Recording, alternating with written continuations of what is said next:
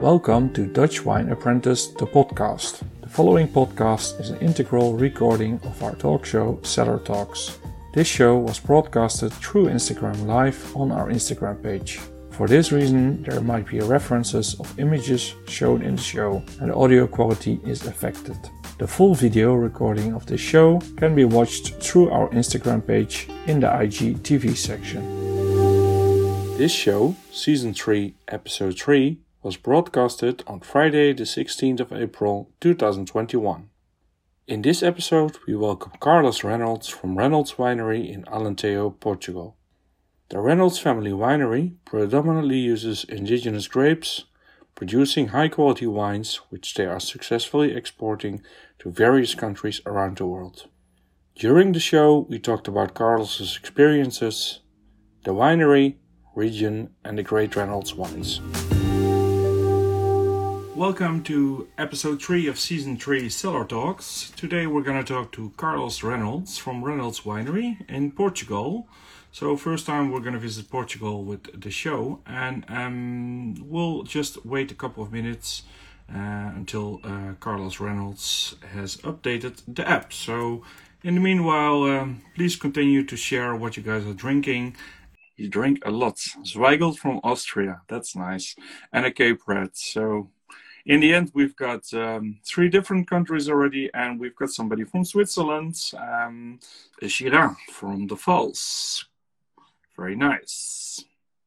Well, at least uh, today we're going to drink a red wine. Um, so if you're drinking red wine, you're uh, at least uh, uh in the same category. And hey, Carlos. Hello, how are you doing? Sorry for ah, the very, very well. not updated, uh, updated Instagram. No problem. I will just do a quick introduction again. So, uh, obviously, we're recording always the show, so everybody can know that we're starting from the beginning, and nobody knows that we uh, had to wait for updating the app. We just forget it, we cut out of it, and it's uh, now we go live. So, perfect. Okay. Um, welcome, everybody. Uh, episode three of season three, Cellar Talks, and today we're in Portugal. And actually, it's the first time, so I'm happy to have you here, Carlos. We're going to talk about Reynolds Winery. And um, yeah, like I said, first time we're in Portugal. So uh, we were in Spain, but never in Portugal. And there's a lot of questions and a lot of things to uh, to learn. So maybe we start with an introduction for yourself about yourself. Yes, sure. So I'm Carlos Reynolds. I'm part of the Reynolds Wine Growers family in Portugal. I represent the seventh generation. Um, I was born. I wasn't born in Portugal actually. I was born in. I was born in uh, in Spain. My grandmother was Portuguese. My father is half Spanish, half, half Portuguese. And I, by chance, I, I was born in Spain, but I, I live my life between Spain and Portugal, as many people from this area do. And my early years were spent in Spain. I studied university in Spain, and then I worked in Spain most of my early years. And then I I I moved to other countries. I lived in, in England and I, I went there to try and, and learn the language. Didn't success much, but well, I think you're doing great. So then also um, I did several things, uh, working in different fields, uh, construction business and many things, and uh, but I never, I never forget about my roots. I always, every summer, I used to come to the to the vineyard to to work in the vineyard to learn the, every single process of the winemaking, since uh, harvesting, um, uh, the winemaking process in the in the winery. Uh, we were taste. I've been tasting wine since I, I were very young, and but never thought about um, joining the the family business for for good until probably five, six years ago, where mm-hmm. I I had the call from my father. I'm an only child, and he said, "Listen, it's about time you, you come back. Party home. time is over, Carlos."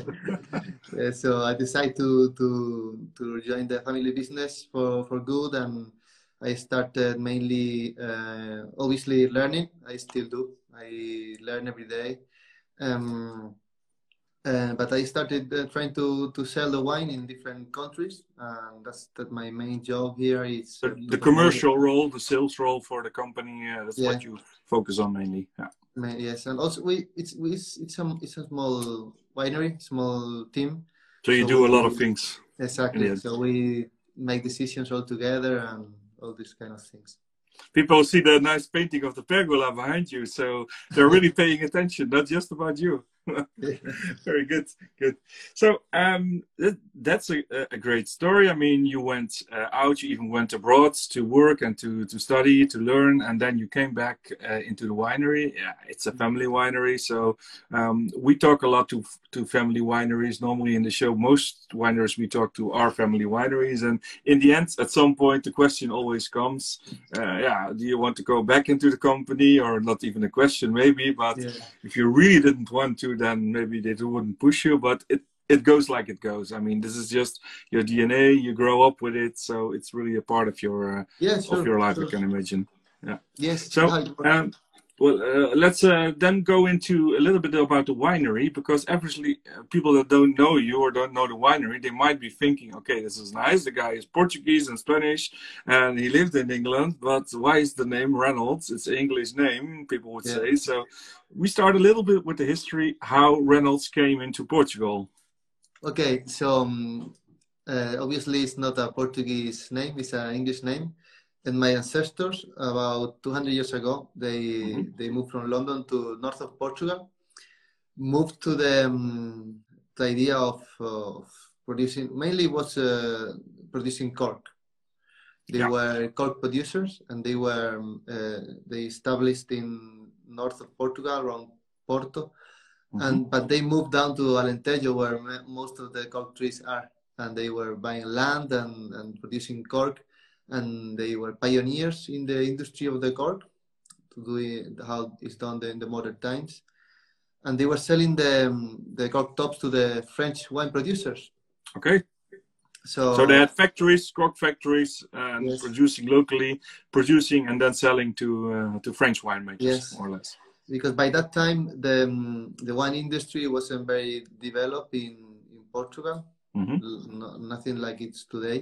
So the main wine producer were the French, obviously, and they have the, the knowledge. And they, my my ancestors decide why don't we why don't we produce a kind of French style uh, Yeah. wine in Portugal?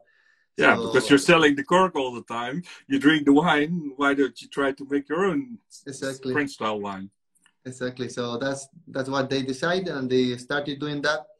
For that matter, they introduced um, Alicante Bouschet grape, Yeah. which is a French grape. It was introduced by the Reynolds family in Portugal, Mhm. and now it's very popular in Portugal. It's a grape you find all around. And at that at that point, the the, the grape in France in France wasn't very popular, wasn't working very well due to the, the climate, but uh, it adapted very well to Portugal.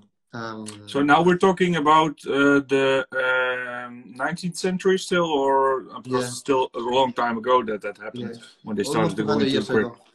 Yeah, Yeah. yeah. And uh, and uh, this this uh, with that grape and with the French method, using uh, big tunnels of French oak and not Mhm. not pressing the grapes, they they started producing the wines that uh, we try to keep doing nowadays. So you used uh, from the start on you uh, a lot of uh, wine uh, styles of winemaking that you used and techniques were uh, obviously by the French methods that you incorporated into the, the, the vinification process. Yes, yes. And, so, um, it's very traditional. Yeah, and the grapes that you have, because uh, we will go a little bit later into which wines and which grapes. But um, uh, well, you said already, uh, Alicante Bouschets is French, but uh, it's now more Portuguese than it is. French. It's turned around, obviously. But the other grapes that you have are also more or less indigenous or well, locally famous grapes, uh, right? So Yes. it's not really, not not really grapes that are, for example, now popular in France or any other country. You work a lot with local grapes. Yes, we we um, we do we do are proud of our uh, Portuguese grapes. You know, Portugal Mhm. is known for having uh, I think it's around 300 different indigenous grapes, um, and obviously we have to take advantage of that because Yeah. it's uh, It's a beautiful Uniqueness. way of producing of producing wines that you have these many options, you know. And, and so we we here we, we use mainly Alicante Bouschet. It's our signature grape. All our yep. red wines are, are produced at least forty percent with that grape. Then we have um, Touriga Nacional, we have Trincadeira, Portuguese grapes, uh, we have Arrozeiro, we have also Antão Vaz, which is a white white grape from Portugal, and Arinto, this is the Portuguese, Portuguese grapes we use. And then we have uh, um, Cabernet Sauvignon and, and, and Syrah. Yeah, but th but these are also more for let's say own consumption. Maybe that's a big word, or is this really a project that you're trying to sell more abroad as well? Because then these two obviously are really well yeah, not different, but it's we, more like different competition in the markets for you. Yes, no, but uh, most of most of the all our all the wines we produce here are a blend with different grapes, yep. and we add we add for example we add Syrah to the wine. It's like adding the salt and pepper to the steak. Yeah. You know? So That's, I like that analogy. Yeah, yeah. Yeah, because I think that's that's something uh, I want to touch on later. Yes, blends uh, is your trademark, maybe I would say. I mean, you make uh, great combinations, and we're gonna taste today uh, one of your wines. I'm just gonna show it to the audience. But we, uh, I mentioned it before. This is one of the blends that you make, and with this one, you uh, actually include yes, Cabernet Sauvignon. 10%. Yes. So this is a nice example of how you uh, use 10% of this wine and uh, use the Cabernet Sauvignon for that. Yes. So the salt and the pepper a little bit yes. for uh, exactly. for the ingredients. Good. So um, how big is the winery uh, by estimation in terms of hectares and what you produce? Uh, yeah, sure. It's it's uh, a small medium sized winery. We we have 40 hectares of mm-hmm. vineyard here, just in front of the of the winery, like 20 meters away. And then we also have some plot of lands that we work with in the in the Sierra San Mamede, which is mm-hmm. uh, mountains close by. It's a natural national park, and uh, we have uh, small plots like four, four hectares, five hectares, where we produce also uh, some other grapes, white grapes mainly and and the the the production of the whole production of the of the winery is around two hundred thousand bottles. Yes, and um, can we go? Oh, let's go uh, about talking about family winery and family business. Uh, your father is still uh, obviously very active in the company. Um, what's his? Uh, I mean, obviously there is a plan for the future for you. Now you are really in the commercial role. Um, do you see any change uh, for your role in the future there? Obviously, at some point your father would want to retire, uh, but maybe in terms so. of sorry, I don't know. oh, you don't know. Maybe he wants to stick around as long as he can. That's option. Yeah, yeah. I like I like, I like him to do that. No problem. It's, hard, it's, it's hard to let go and take your hands off. uh, no, but um, uh, I, I, I, talk a lot a lot uh, about this when you when you're in a wine family and then you you come into the family, working into the family. You start with what suits you best in terms of activities yes. and roles. But there is obviously a lot more. Uh, like for example, the winemaking process, the winemaker role, but uh, the grower role as well. Yes. So, do you think for yourself this is going to change in the future, or do you think, okay, this is what I'm doing right now is what suits me best? So, probably we will find somebody else, or we have some other people that we would like to keep in this position. I don't know. Uh, uh, the natural way to go is that I, I will take uh, the position of my father at yep. some point. Uh, and that means uh, being able to do a little bit of everything yeah. So my father is in the winemaking process. He's also promoting the wine, selling the wines.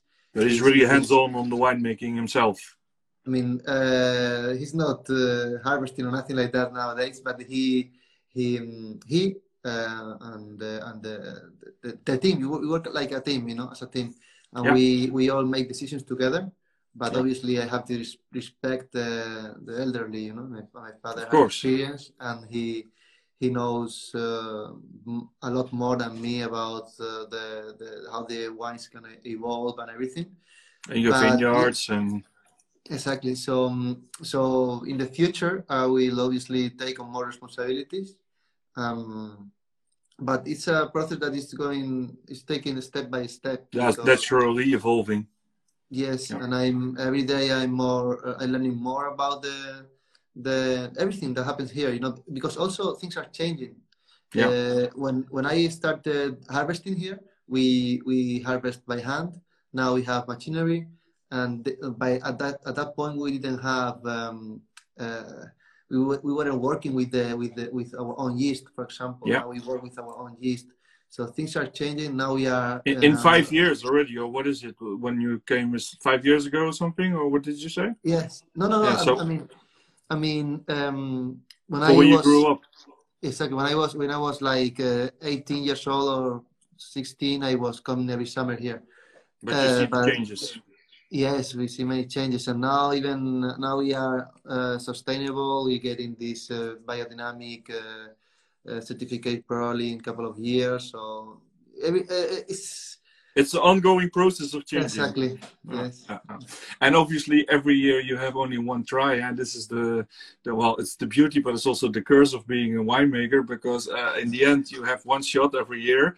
So maybe if you're lucky, you get 40 vintages, and this is your yeah. practice. Huh? I mean, exactly. You try to learn from what others did before, because if you have to depend only on your own opportunities, then yeah. it's well, it's not Very hundreds. Risky. It's yeah yeah, it's risky. Yeah. So um, about uh, the region where you're uh, where you're located. So uh, Alentejo, am I pronouncing it more or less right? Because yes, if perfect. I don't, okay. Alentejo. So tell us a little bit about that. You said already uh, national park, but I know it's close to Spain, to the border as well. So where is where is it located in terms of climates and soils? What do we uh, find there? Okay. Okay. Yes. So we are. Um, geographically we are located if you you draw a line from from Lisbon all the way yeah. to the to the east.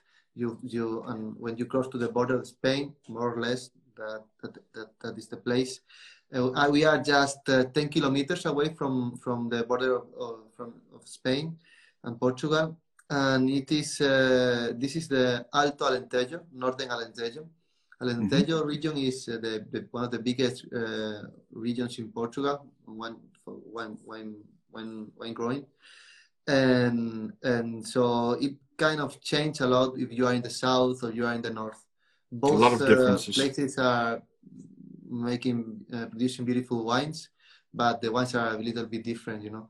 Mm-hmm. The one from the south uh, have this kind of more warm climate, influ- uh, influ- um, are more influenced by the warm climate, and then in the in the North Alentejo we have uh, like um, it's a more balance between uh, between the, the, the warm of the summer and then the, we have even during the warm days of the summer we have cold nights. So we, we do a, we have a little so for your growing process it's good because in the nights yeah. it gets to cool down yes, after hot uh, hot days. more, yes a little bit more than, than south.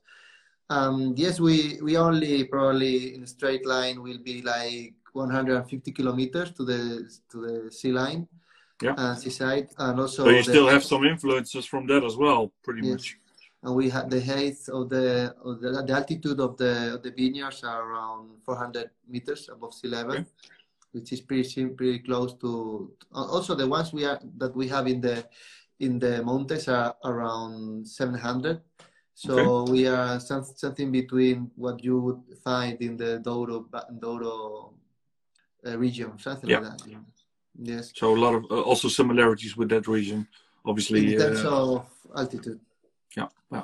And the soil, soil types that you predominantly have in the vineyards there?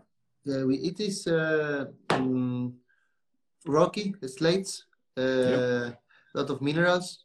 Very, very. Uh, you can tell from the water. You know, the water is full of minerals and it's this, I would say it's a, an old soil, you know, because so the, the grapes have to work hard, the vines have to work hard to get yes, the nutrition.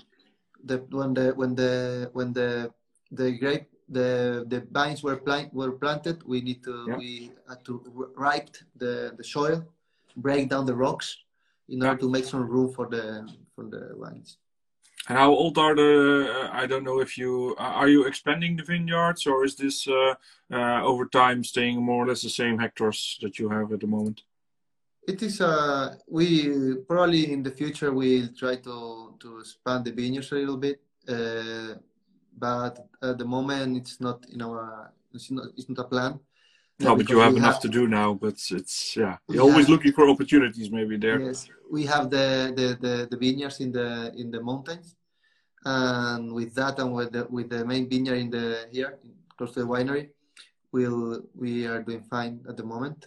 And what we're trying to we never try to to increase the the quantity per hectare. We have a very low yield. Our yield is about five thousand kilos per hectare, which okay. is uh, not much. But yeah. uh, if you want to produce uh, high quality wines, you need to do that.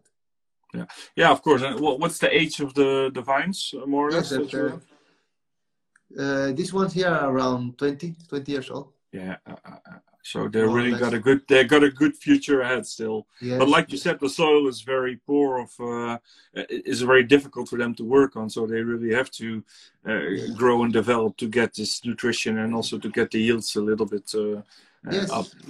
They grow very very very slow. Mm-hmm. Um, about the wines, you have uh, a couple of different wines. Like you said, blends is uh, one of the things that you're really focusing on.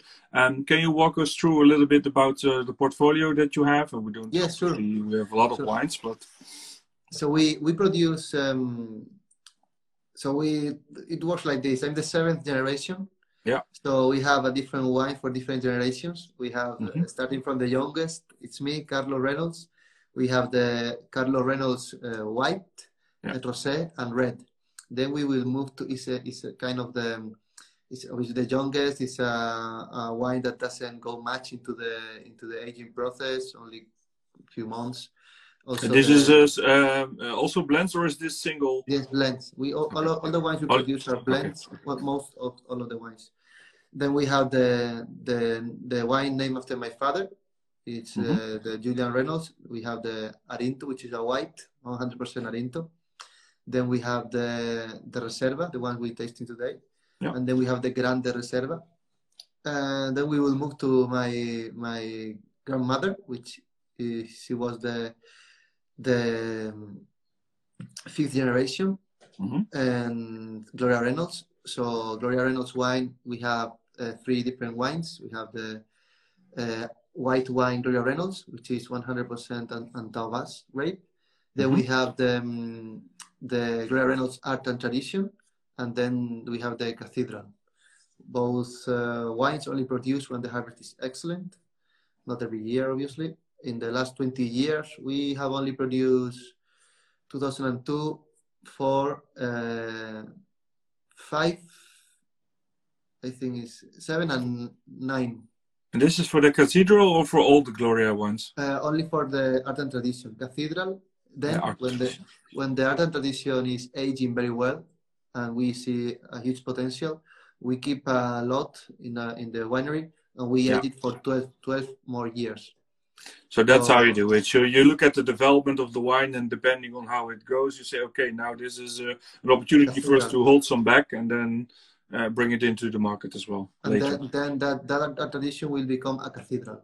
Yeah. The, and you have uh, um, quite a lot of wines in the cellar because uh, first ah, time when I when when I looked at vintages, I was like, okay, these guys take the blending, but also the aging very serious. Yes. yes. Because this is a young one. What we're going to do, relatively yeah, more or less, one for you. More or less fifteen. Yeah. But this one has um, uh, 12 months uh, on barriques. What is it? What are you using? Barriques? French uh, barriques or? It's, it's, French oak Seguin Moreau. Yeah. From yeah. the Yes. So this good one stuff. Probably have a mix. I think it has a mix of new and on and second year oak. Okay.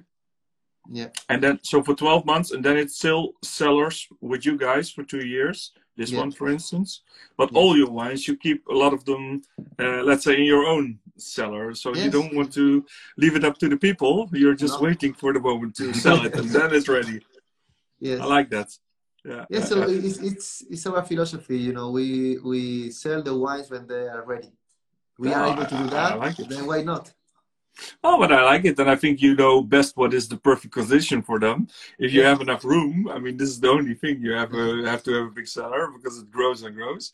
But I think it's really nice that when when people buy it, they can just be assured that if they want, they can just drink it, and they don't have to think about okay, uh, of course you can still age it in your own cellar and it's Yeah, probably sure. still but it's nice that you can just okay say uh, for example let's take so we now have the reserva but we could have taken the grand reserva which you sent me as well so what's the difference between the reserva and the grand reserva for instance the grapes. I mean, the selection of the grapes. And Yeah. then with that grapes, we need a little bit more of, of barriques. Yeah. And then we can age it longer, you know? Yeah. So e- all, all the wines, the, the production, the production start in the vineyard.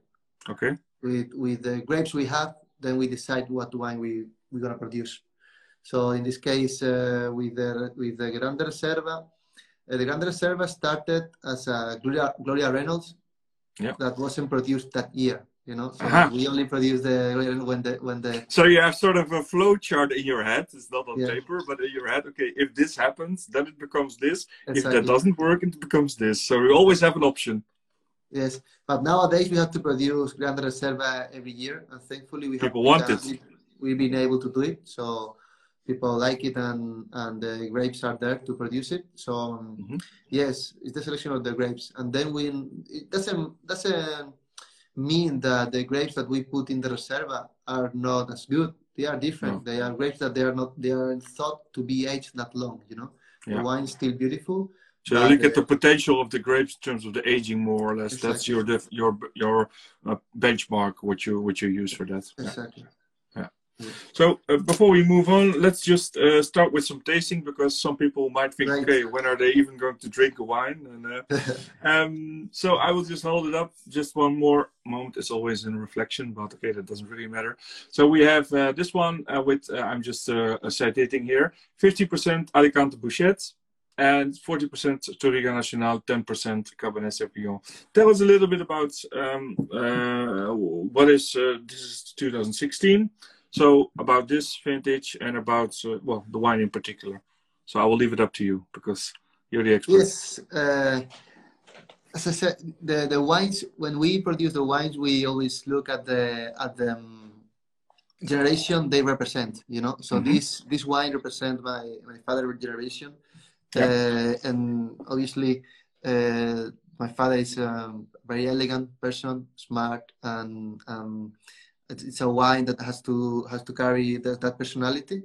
Yeah. Um, and I always like to describe the wines by the occasion would you would drink the wine, you know, because the the the tasting is uh, something that I let the sommeliers and people who are I, I know how to produce, but I not Everybody thinks about something else. exactly. So so this wine is produced with uh, the idea in mind that it's a wine, a very special wine that will come for dinners and and that kind of wine that will bring you something some aromas and some and some uh, notes that evolve uh, when it's open it, it, it keeps evolving you know Yeah. and you can enjoy every single sip uh, trying to find something new so it has that complexity but Okay. also has the has the option to be drink in a more informal way with friends and and in a dinner or something like that you know so Mhm. it's in the middle ground between a between a young wine and a, and a reserva wine you know although it is it's a reserva wine Yeah, but but like you said, it's just the class and the style that um, uh, gives you a hint in the direction where you're going into, but it's never too much. It's never really. It's always there, but it's never really in your face that you feel like, okay, this is heavy, heavy yes wine. yes it's it's it's i will describe this wine as like a very elegant portuguese wine Okay. because back in the day uh, our our wines the portuguese wines didn't have that the um, we have people thought about portuguese wine in a way that they were very strong and with a lot of tannins Stubborn. so that's something from the past, you know. Yeah. But nowadays, Portuguese wine have the best quality. I mean, the same quality as any other country in the world. And Yeah. in this case, we're trying to produce a very elegant uh, Portuguese wine that carry the roots of the Portuguese wine, but it is um, also finesse with the French winemaking, for instance, and yeah. Exactly. Yeah, yeah, yeah. So let's go into the tasting. So, what kind of aromas and notes do we more or less get out of this? Yes, it, it goes straight to the face that it's uh, Alicante Bouschet in it, you know, because Mhm. it's 40% Alicante Bouschet. Alicante Bouschet is gonna give you the the more richness, aromas, the dark fruit, and also um, it carry carry the color, you know. Alicante Yeah. Bouschet is a grape that has this uh, red juice It's a it's a grape that uh, most of the grapes are the juice is white. Yeah, the- but this one's wine- really really red. the, the, the white the, the wine gets the color from the skin, you know, the red wine. In this case, the Alicante Bouschet is already to the free flowing juice you get out of it is already Exactly. stained red. yes. If you just look at it and you can find that the dark color of the wine it comes from the Alicante Bouschet, obviously, Mhm. and then and then uh, yes, it's uh, Alicante Bouschet uh, mainly uh, give you that that aroma, as I- as I said before, you know. Yeah. So let's taste and see what we uh, what we get here. See, it's a manly wine, but it's still very, like you said, elegant. Eh? It's never really okay. I want to prove something here. Yeah. It's just let's uh, let's say, um, yeah. I mean, I don't know your father. I saw the pictures. If you see the pictures, a lot of times you see the man, and you know what the man is Yeah. like. And I think in this way you way that you describe it, it um, it makes sense for for me. Yeah. So for the people that can't taste it with us, what do we get? You talk, already talked about the tannins a little bit, but that's um, like I said, eh, I would say it's pretty well balanced because you do uh, have an extensive oak process and aging process. Yeah. Have, also has a, a beautiful aftertaste, in my opinion. Yeah. the, um, the you, you notice when the wines are well done, when you have a that aftertaste that keeps the aromas with you for longer, you can enjoy it longer. You know. Yeah, and the aroma. So it's not it's not the tannins or acidity. No. It's the, uh, really the aroma. So a lot of Yeah. times you have aftertaste, but you're only doing you're only it's about the tannins or the acidity. it's only burning. yeah, yeah. I mean, this is not why you want to drink wine, I think, but Yeah. that's my opinion. But but this one is different. You, you still on your tongue and your mouth and your throat, you feel the actually the aromas that you talked Yes. about. So it's really consistent wine over the whole. Yeah. Uh, it all Experience. comes from the from the concentration you know the fruit you know the, the fruit is, is picked in the right moment and we we have the ability as we are small uh, and we have a small uh, vineyard that to pick up the grapes when they are exactly on point. point and you're that's- close to the winery, so you really have only a short distance to. Uh, not less than 100 meters so Yeah, it's perfect. yeah. Yeah, you don't No, want to lose too much. no no no and we, have it at night as well so Yeah, this I saw a picture. Yeah, that you were doing it. So I was I wanted to ask you: Is this a one-time thing, or is this the standard procedure for you guys to do it at standard night? standard yes it, Because the it has a lot of temperatures- advantages. it has advantages because at night there is less bugs and flies and everything Yeah. also the the grapes won't get warm so they get they arrive to stay the cool. exactly um yes and as, as you don't need to people to to harvest themselves the, the grapes it's a machinery so you can do it at night Ah, I, I saw people. If you want to see, there's a picture on your Instagram page for taking at one of the uh, la- night harvests. So yeah. um, you can see. So people, somebody asking, and what's the rationale to add the 10% Cabernet? So what does the Cabernet? You said salt and pepper, but it's more. Can you define a little bit why you choose for Cabernet and the 10% in this one? It's mainly we we we look at the at the grapes that we we have and we it's not, it's not a close recipe every year so every year Yeah. it. So it's changing all the time. So if you look at the at the past harvest, the the, the blend would be different, and the future we don't know. And Yeah. so we when, when with what we have at the with with, with the grapes that we have, we dis, we pick the ones that are gonna give you the consistency in the in the wine. So the next harvest, the next uh, bottle you open from the next harvest is gonna be as good as this one, you know. Yeah. Or at least it's gonna have the same profile and sometimes we we have to do some blends that are not usual because only by by by tasting and trying By doing and- that, you achieve this stability. exactly exactly and sometimes it's Syrah sometimes it's Cabernet Sauvignon sometimes we don't have even any only Portuguese grapes but uh, it's the, the the wines are made in the vineyard and the nature is the boss you know Yeah, you, you have to deal with the cards you get. Uh, but like you said, if you want to take reference in personality to your wines, then you will have to stick to the personality. So you'll have to find another way to get to that. If you yeah. if you can't make it in the same recipe, you, you change the recipe. Yeah. Uh, also uh, uh. not only not only with the grapes every year we we have a close collaboration with uh, with Seguin Seguin Moreau, the Tonnellerie Mhm. and every year we send the wines there and they and they tasted and they they give, gave us our the, the Feedback. opinion the feedback and also they come here. Not this year because of the COVID, but every year they yeah. used to come here and taste the wines here. And with them, we, we together we select the different barriques. So we say, it's okay, interesting because you, it's a very famous uh, uh, oak uh, and, and barrique producer, maybe yes. the most famous one. So, yes. what is the reasoning? I mean, it's easy to say, okay, it's the best one, so we go for it. But how did this happen? I mean, you're using them for a long time already, or yes, since the beginning. And, and, how did how did that idea came up? I mean, is your father or yeah, longer father. ago? Yeah, my father started with them, and the idea was to have the, the best possible. And it's not, I mean, you can find for sure you can find very good uh, barriques and oak from other producers. Yeah. But the but the the service they they give us and how they how they how they and the feedback the, the, what feedback. they do to exactly and also they are I think they are the only ones that that can guarantee that the consistency on the wood because they have these huge uh, forests yeah. where they have the DNA of the of the of the trees control. So it's all are clone one from so each other. So you know next year when you're going to get barriques, you know what you get. It's the same. Not, uh, yeah. And it's important because this is your stable factor in the whole process. The grapes are not stable. Uh, this is every exactly. year different, like you said. So the the barrique at least has to be stable. Exactly. wood. That's something you can control. Yeah, that's true. That's true. So, um, it does go so far that you go also to them and to pick the trees that are going to be used for the because I know that this happens. Huh? I don't yeah. know what it is, but uh, some people do it. They mark the trees that they want to have yeah, for that's their. A. That's a bit too much. okay, know. this is what you don't do. no, we, we just we just uh, taste the wine with them, and they have a lot of knowledge on how yeah. the. It should, not... should be more than enough, to be honest. Yeah, sure. Yeah. And also, they, they say, okay, this toast for the barrique, you need a little. I mean, you have like I don't know many different toasts, different. Uh, for the different barriques, and it works different for different grapes because and different yeah. years. You know, one year the the Alicante is, has less concentration. We might need to try a different barrique mm-hmm. because we always. I don't know if you noticed, but even though this one has been in oak for 12 months, it doesn't have that oaky taste. No. You know, we we we we run away from that. We we we use the oak to produce but yeah. we don't use to get any flavor to the wine. You know.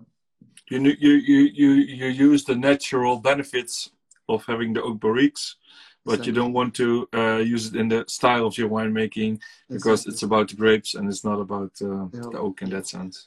Yeah. I always like it, and I think it's sort of an art to find a way to do it like that because, uh, well, I can't imagine maybe for you it's different, but for me it looks like a little bit of magic. How do you go not too far? It's not like a button that you can turn and no. squeeze tighter or looser. So uh, yeah, I can imagine it's not uh, something easy uh, easy to do. At least, no, you, you get more experience it's experience uh, and and we make we all make mistakes you know we all make mistakes yeah. and we have made mistakes in the past and we will make mistakes in the future because it's natural we are humans you know but, yeah, but like uh, I said, every vintage gives you one opportunity, and then you take it, and that from that you can learn. But the rest is, uh, yeah.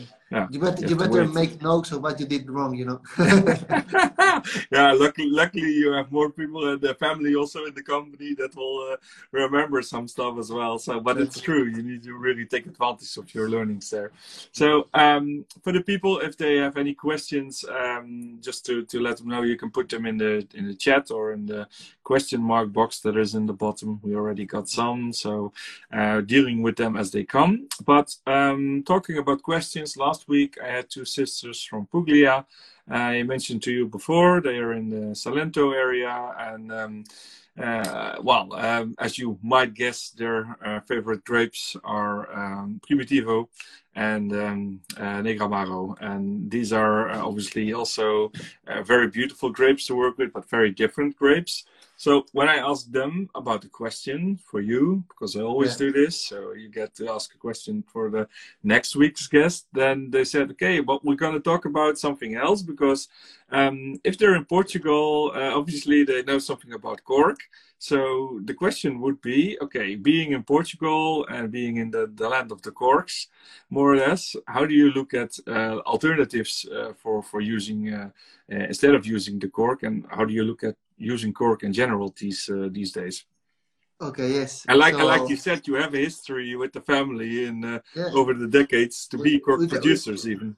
we cannot uh, we cannot stop using cork that easy, you know, because no. we we been the pioneers here with the cork. But nowadays, um, this a this a, a, quite a situation with the cork production in in uh, uh, worldwide, you know, because the the trees are what they are, and, yeah. and the, the, the, they they takes a long time for them to grow enough to produce cork. And uh, the the the health of the of the trees is not in the it's not it's not the best nowadays. Yeah. and it's it's not easy to find uh, uh, good cork good not good natural cork.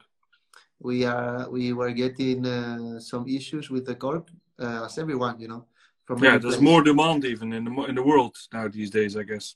Yeah so we we recently, in our case, we we moved to to Diam. Diam is a, a French company that produces a high quality um, semi I would say semi natural cork. It's not 100 mm-hmm. percent natural, but it's produced with cork. Um, but they have a process that they can guarantee that the that it's a safe cork that won't yeah. be contaminated with the with the problem of the cork. So we are. We I think that in the future we will see this more and more yeah. Because in my opinion, uh, although the SquareQ is is very convenient, but for uh, some like high end and expensive bottles of wine, the the action of uh, using the, the, the SquareQ and opening the restaurant still part of the yeah. of the process that people might like, you know. And I think instead of using like other kind of uh, closing that you don't need a SquareQ, we'll see uh, better cork, probably the same like the Diam or other companies. Yeah. But it will hang with us for longer like you said, obviously, uh, people have to look at the resources that nature gives us. So, yeah, I mean, uh, if this is becoming more difficult, then an alternative like you guys are using is is a good alternative because it's yeah. also being uh, looking after nature and making sure that we can yes. still keep on using it for the generations to come. And this cork is that's that's it. if I'm not wrong, they use. Um, all natural ingredients. They don't have like uh, nothing like uh, glue. No, it's like yeah. I don't I don't know exactly the procedure, but it's all natural and the biodegradable. I don't know the word in English. Sorry. Yeah. And so so we are happy with it, you know. That's important for you. That is natural and that you don't use any, let's say, uh, uh, edits, chemicals or whatever it is that uh, needs yeah. to be added. Good. So um, a little bit later, I will ask you uh, a question for uh, to have a question for for our next okay. week's guest. But let's do uh, in the meanwhile. I have two questions from the audience. So one is, um, um, as I collect bigger bottles, we always like big bottles because that brings something extra. Uh, what is, in your opinion, the best format to keep the wine, uh, so your wines for a few years? Would you go for larger than three liters? I mean, what are you guys using into uh, producing in terms of big bottles? First Only Magnum, one liter and a half. The biggest Magnum is the, the biggest size. The biggest size we have is one and a half liters. In my opinion, uh, I'm not. I don't have a lot of knowledge about these uh, big bottles, but the, the, the most important thing is the condition you yeah. store the bottle. I think that's even more important than the than the size yeah. of the bottle and everything. Uh, with, with, some wines, uh, uh, they say uh, because they, they, they, they need more room, more or less, to develop. Uh, but it's more about Barolo, for instance, uh, Nebbiolo, and these regions yeah. that it helps if, if you're talking about Magnum or Jeroboam or whatever is the, the format. But in your opinion, with your wines, you said you do the Magnums, but yeah, this is the biggest you go. I mean, there is no sense of, in your opinion, to do bigger. No, I mean, for, we don't know maybe in the future, but yeah. For me, to the most the key the key is to store the, the wines properly. Yeah. In the in the, the temperature and the humidity, and then you you will they will uh, age. Uh, it will work perfectly. Yeah. yeah. So yeah, of course it, it makes sense because uh, yeah you, you, hold on to them for a long time, so you know how important it is for you guys yes, and for your own wines. So yeah. Yeah. So another question we had was, uh, let me see if I can get it back. How tragic was the cool uh, the cool weather this year? So I don't know what is um, has been the influence up until now for you for for the temperatures. I don't know what it was in Portugal. I mean, in France, we saw obviously the pictures of the frost. I mean, is there anything that's uh, influencing uh, uh, the upcoming harvest for this year? Or you, you, you, you repeat the, the, the, question? Couldn't hear.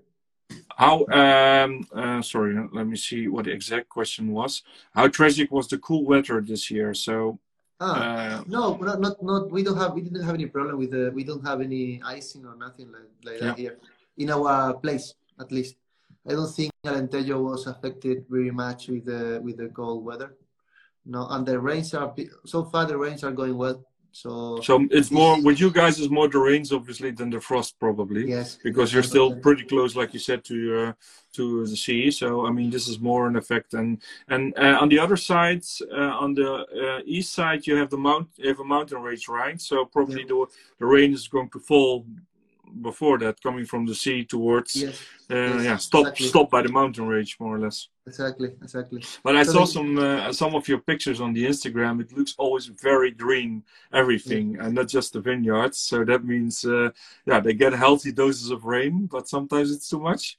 Well, I, that that means that I don't that we don't take many pictures during summertime. then it looks different.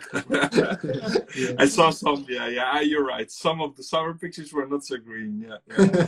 it's more no, spring. Yes, what I see. Yeah, uh, the vineyard will obviously is green during summertime, yeah. but everything else becomes yellow here. Yeah. yeah. Uh, after after May June, it goes yellow. I, I have to say, uh, judging judging the nature by the picture, it's really a nice environment, and like you said, probably the national park is even yes, is even yes. more. So uh, yeah, I think uh, people uh, uh should, uh, uh, if they were going to Portugal, it would be nice if they want to visit the region. And yes. you're a little bit further away from everything, but in the end, what's 150 kilometers? Or if you take the car, it's a couple of hours drive, and you're there. And it's right? it's it's it's worth it, you know, because. Alentejo is not the, the, the most popular region in Portugal for tourists, but yeah. but that makes it more interesting because you you can wander Experience. around and, and, you can get into the culture. Like you cannot do that now in Lisbon because Lisbon is oh yeah like pretty much everything is touristic, you know. So here is very here is still very very authentic. Uh, it's good. I think it's a good uh, suggestion. Yeah. So, um, question for next week. So next week we're going to go to Cigales. I already briefed you before. Small denomination, uh, very known for rosé wines. So in the land of the rosé wines, we have uh, a winery that is uh, focusing producing on red wines, and um, well, um, father and son also in the winery. So maybe you thought about the question that uh, we're going to ask next week for our guests yes. from Spain. So I thought that the question, and uh, for me, the question, as we are also a family winery, mm-hmm. uh, I'd like to know if they they they worry or they um, or what do they they think the next generation uh, would do, like uh, if they if they they have something in mind when they think about the, the future of the of the winery and they look at the new generation. So they have do they have any worry? At the next generation so things they want to the, change or just uh, just the potential for the for the family to continue the winery or? Yes the idea is, is are they um, are they working uh, towards the next generation or they are focused on the day by day at the main at the, at the present exactly. Yeah, yeah. So uh, uh, Bodega Cesar Principe, and um, these are the guests for next week. So next week we're gonna, I'm gonna ask them the question, and let's see what. Um, yeah, I, I also have the son in the show, so it's the same setup. Juan uh, is going to join us. So um, yeah, I mean, I always like. I mean, uh, would have not be nice to have your father here as well, but it's okay. I mean, uh, you get a, a, glimpse of the future. We can do that next time. next time, yeah, yeah, yeah, yeah. Well, or maybe I just make to make a holiday and visit uh, you yeah, over perfect. there. Because, yeah, like you You're said, more than uh, welcome it's, it's really nice. Okay, so let's see. Um, I don't know if there's any other questions, but if people have questions, they can um, still drop them uh, in the chat. Um, in the meanwhile, um, one question for me from my side. It's uh, uh, becoming more of a standard question, but I'm always curious about it. Um, what is your favorite wines? What are your favorite wines for reds and whites? Uh, if you would not be able to choose Portuguese of or your own wines? I mean, what is your personal Okay. preference? So What do you like to drink? Yeah, sure. Uh, I like um, you know wines are there's beautiful these beautiful wines everywhere in the world. So normally I I I drink wines uh, that I like and also that they they give me some memories or that they they take me to a different time or they remember remember some someone or so um, I like uh, I remember working in uh, in Germany with promoting the wines my wines and exchanging bottles with some people from from from Chile Mhm. and I, I I enjoy very much that time. And so sometimes when I had the chance, I, I would buy some some wine from Chile, and uh, I like the Carmenere grapes as well. You know, because that grapes you cannot find it here. You know, and for us are very exotic. So also wines from Spain. They I like drinking wines from Spain from people that I know. Uh, I, I had the chance to spend some time with the family, the Moro, Emilio Moro family. Yeah. You know, the Alberto Medina Moro, and he, he's been a very good friend helping me with some stuff with the wine. And anytime I have the chance, if I'm in Spain, I will order a bottle of Emilio Moro from Very Ribera del Duero. And that's how, that's, that's how I like enjoying the wines, you know? Yeah, you have the connections. Uh, you build connections throughout the world. I mean, Exactly. Uh, it happens. I, I recall when I had um, uh, Jean uh, Belondrade in the show, uh, he was talking about uh, um, after one uh, harvest in Rueda, going to Germany and helping uh, in the Mosel area to do a vintage, to harvest there because uh, yeah, there were uh, different timings, so they were ready. And uh, he just took the car, he drove there, and he still has a very good connection with uh, Heymann uh, Löwenstein in, uh, in Exactly. Mosel. Uh, great Riesling producers, but it's so different, and it's nice that you have these yeah connections with people that are in the same business but very different because every region gives you something else and every wine style wine making style Yes. gives you something else Exactly. obviously Exactly. And good So- yeah that's good that's good so um, i have one more question and i think uh, we're going to wrap up after that so do you keep a library of all the vintages for reference uh, i can imagine Yes. because you guys are really uh, picky on when to ship the bottles that you also have a nice library as well Yes, we do. We do. We we have uh, all the wines that have been produced in the in the recent times for from us. Uh, Mhm. and they, we have at least uh, probably at least 100 bottles still. for every vintage that you keep yeah Yes, from the I mean from the Grande Reserva above, you know. Yeah, yeah, Reserva yeah, yeah. some, but but the, the the big wines we we we keep like our library and and it's always nice to do a, a vertical tasting, you know. You also that you learn a lot from that as well, huh? Because I mean, yeah, never nobody has a crystal ball, so you have to taste it to experience how it uh, develops Yes. yes. into the future. It's really nice.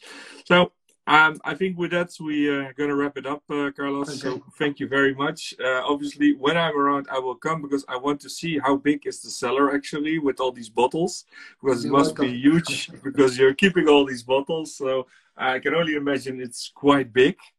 Um, but I want to thank you for the show. I mean, it's been a great story, and uh, happy to have you here. We have some uh, some more wines than just uh, only the uh, Julian Reserva. So I'm going to over time for the people post some and do review on this. Thank you very Um, much. but this one is uh, is excellent. So um, I, can only imagine that the other ones are uh, equally excellent but different. Um, so I would like to thank you. I don't know if you have any final words or something, No. but uh, Yes, uh, thank you very much for the opportunity. I enjoy it very much. Uh, you'll be more than welcome if anytime you try to visit, can visit Portugal if this restriction. You are able. You'll be you'll be welcome, and I will show you the all the bottles. very good, very good.